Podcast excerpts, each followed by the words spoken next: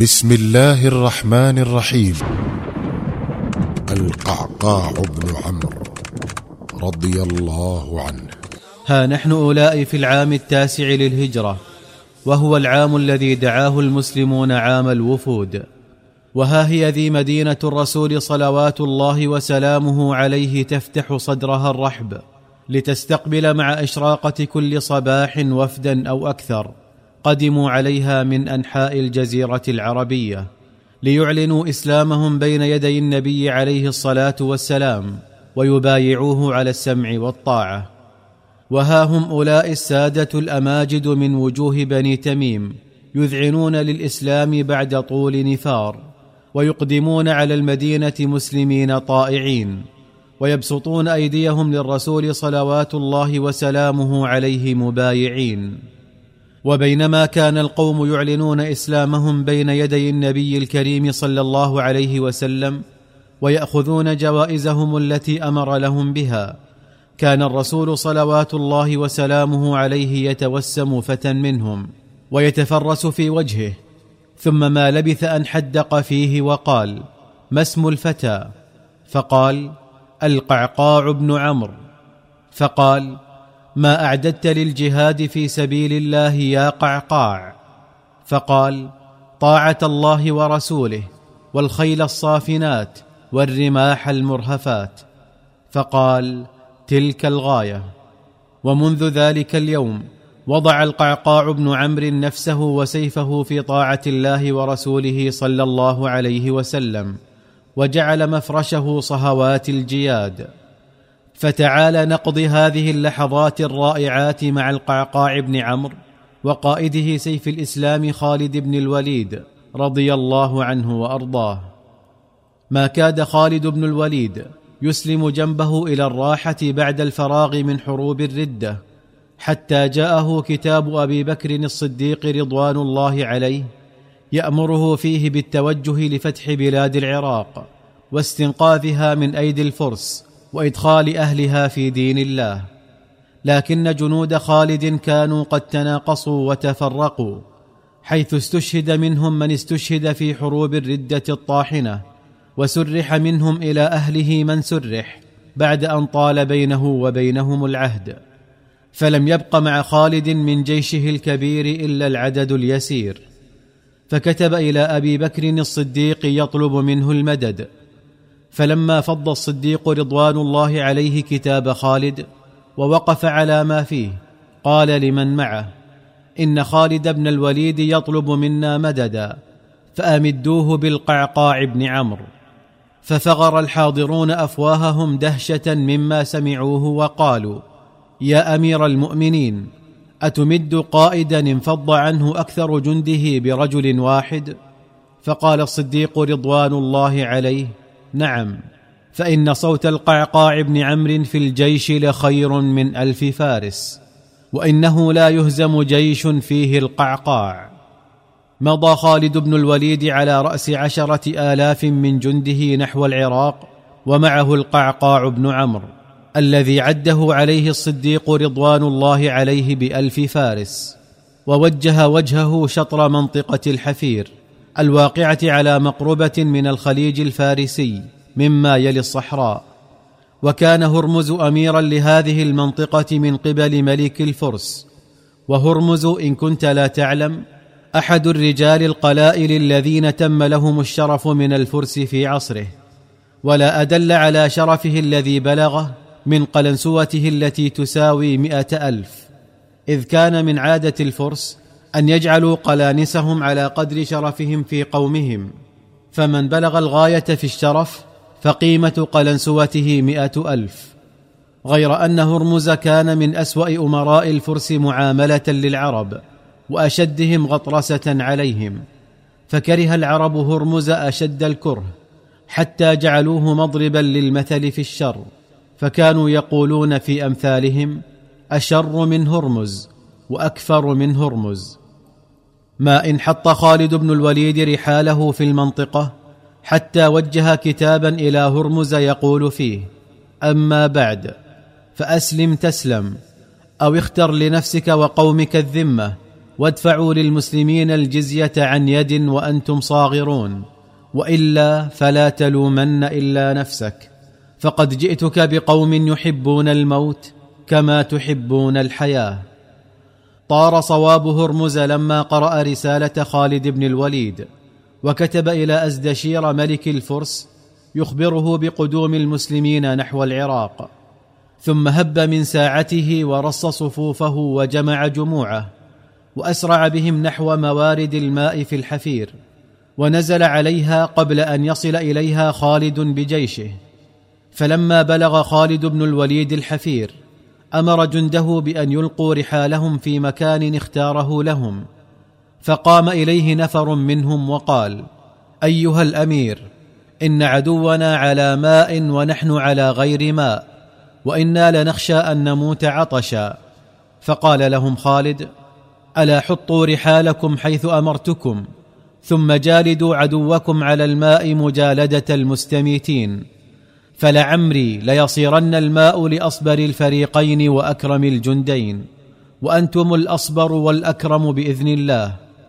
اصطف العسكران كل منهما قبالة الآخر ووقف هرمز في مقدمة جنده وجعل عن يمينه أميرا من أمراء البيت المالك وعن شماله أميرا آخر.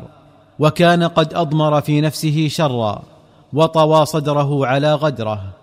لقد أيقن هرمز أنه إذا استطاع أن يقتل خالد بن الوليد فإنه يكون قد قطع أربعة أخماس الطريق إلى النصر. لكنه كان على يقين بأنه ليس في وسعه أن يقتله مكافحة.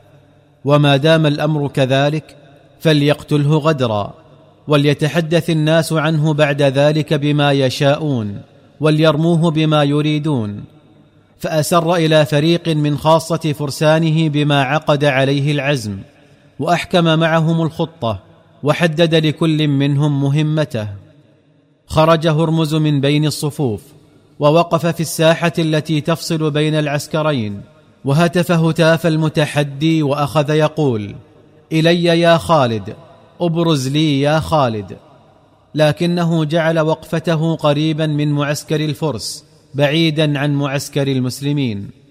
فما إن سمع خالد بن الوليد نداءه حتى ترجل عن جواده ومضى إلى لقائه غير أن خالدا ما كاد يشهر سيفه ليصاول عدو الله وعدوه حتى وثب عليه الرجال الذين أعدهم هرمز وثبة واحدة وسيوفهم مصلتة في أيديهم يريدون قتله غدرا.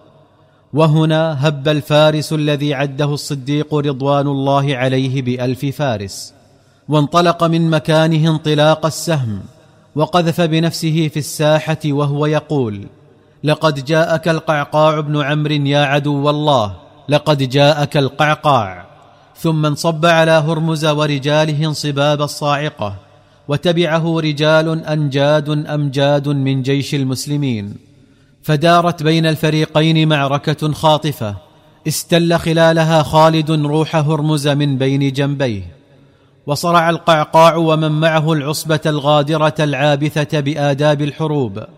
وألقوهم جثثا هامدة في ساحة المعركة على مرأى من الفرس ومسمع. فلم يجرؤ أحد منهم على أن يحرك ساكنا. ثم كر المسلمون على عدوهم كرة واحدة. فأزالوهم عن مواقعهم وحملوهم على أن يولوا الأدبار وطوحوا بهم بين قتيل وجريح وهزيم. ولما وضعت المعركة أوزارها نظر خالد إلى القعقاع بن عمرو وقال لله در أبي بكر فإنه أعرف منا بالرجال.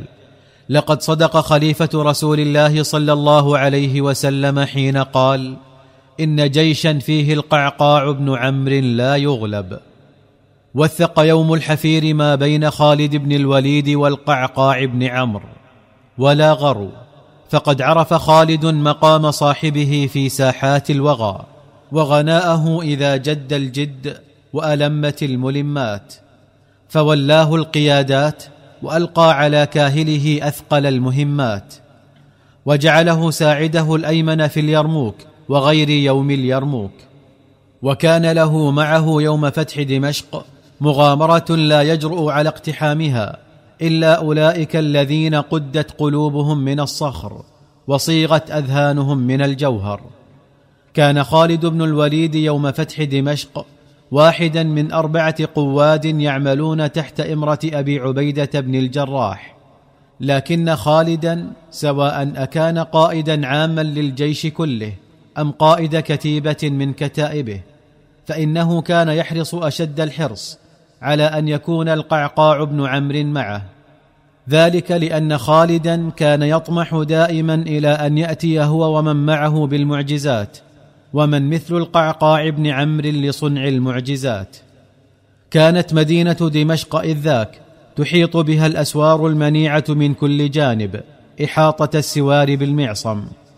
وكان حولها خندق عميق يطوقها من جهاتها الثلاث وكانت لها أبواب خمسة تفتح في أوقات السلم مع إشراقة كل صباح ليخرج الناس منها ويدخلوا إليها وتغلق مع كل مساء لينام الناس في حماها آمنين مطمئنين على أنفسهم وأموالهم من السراق والطراق.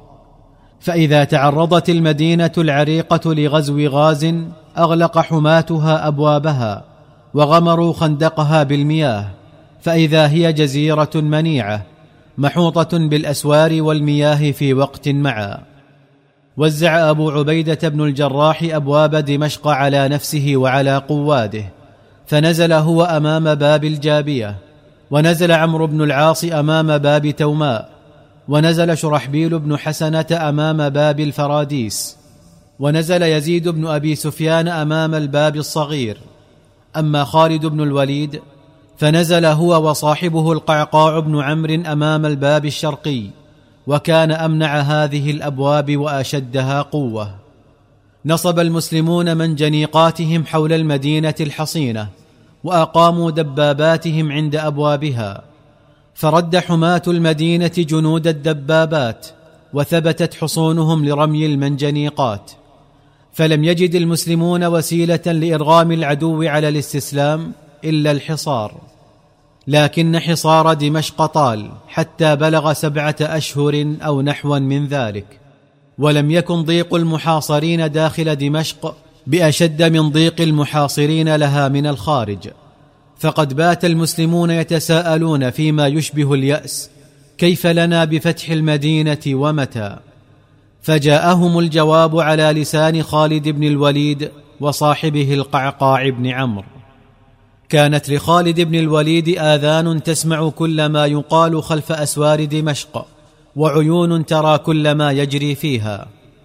فجاءته عيونه ذات يوم تقول أيها الأمير إن بطريق دمشق قد ولد له على الكبر مولود بعد طول ترقب ففرح به أشد الفرح. ولقد بلغ من فرحه أنه دعا حماة المدينة وجندها في ليلة غد إلى وليمة جفلى سيأكلون فيها روائع الطعام ويشربون خلالها عتيق الخمور ويطربون حتى الصباح. وإن عليك أيها الأمير أن تهتبل هذه الفرصة. بادر القائد الملهم فصنع سلالم من الحبال وأعد لغزوته هذه طائفة وافية من الأوهاق. والأوهاق هي حبال متينة. في رأس كل منها أنشوطة يقذفها الرامي الحاذق فتعلق بما رميت عليه. فلما دجى الليل ولف الكون بظلامه قال خالد لجنوده إنا سنرقى إلى السور.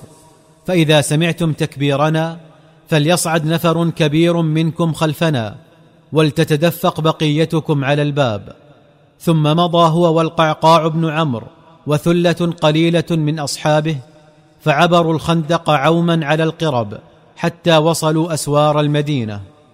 ثم قذفوا أوهاقهم فأثبتوها في شرفات السور وتسلقوا عليها حتى ركبوا أعاليه ونصبوا سلالم الحبال التي معهم من خارج السور لمن يريد أن يرقى إليه. ومن داخله لمن يريد أن ينزل إلى المدينة. ثم كبر خالد فعبر جنده الخندق. ثم انحدر هو والقعقاع بن عمرو أمام الباب فقتلوا حماتة وفتحوا أقفاله. وتدفق جند الله على المدينة من أعلى ومن أسفل واندفعوا داخل دمشق مهللين مكبرين. فدب في المدينة الحصينة الذعر والجزع. وسيطر على حماتها الاضطراب والهلع وشاور بعضهم بعضا. فرأوا أن يفتحوا الأبواب الأخرى للمدينة بأيديهم ليدخلها المسلمون سلما بدلا من أن يدخلوها حربا. فيقتل المقاتلة ويسبو الذراري ويحرز الغنائم. ففتحوها ولو لم يفعلوا لفتحها المسلمون بنصر من الله. وإلى لقاء آخر مع القعقاع بن عمرو. الذي وضع نفسه وسيفه ورمحه في طاعة الله ورسوله صلى الله عليه وسلم وجعل مفرشه على صهوات الجياد. إن صوت القعقاع بن عمرو في الجيش لخير من ألف فارس. أبو بكر الصديق.